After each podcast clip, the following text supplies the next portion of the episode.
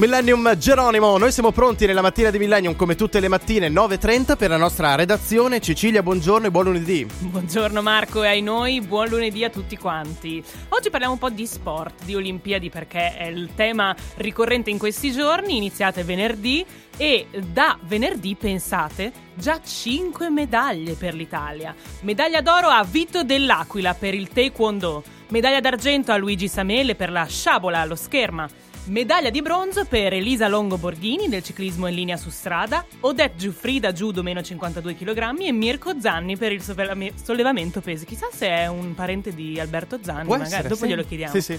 E quindi dopo la seconda giornata l'Italia si trova al sesto posto del medagliere dei Giochi Olimpici. Quindi una bellissima iniziativa ovviamente quella delle Olimpiadi e finalmente siamo già sugli scudi, eh? Già sugli scudi noi. E l'Italia eh, femminile del volley femminile vince 3-0 contro la Russia e eh, purtroppo stamattina invece l'Italia maschile del volley ha perso contro la Polonia e però aveva già vinto una, una partita. Invece torniamo ai nostri eventi, Fiera del Disco a Gallarate, per- con ingresso gratis. L'associazione culturale Rock Paradise, in collaborazione con il locale di Gallarate My Way, Groove Records e Rock Paradise Store, organizza il 29 agosto la mostra Mercato del Disco a Gallarate. Abbiamo già parlato di amanti dei vinili e quindi per amanti dei vinili e chi invece si vuole approcciare a questo mondo è una bellissima iniziativa.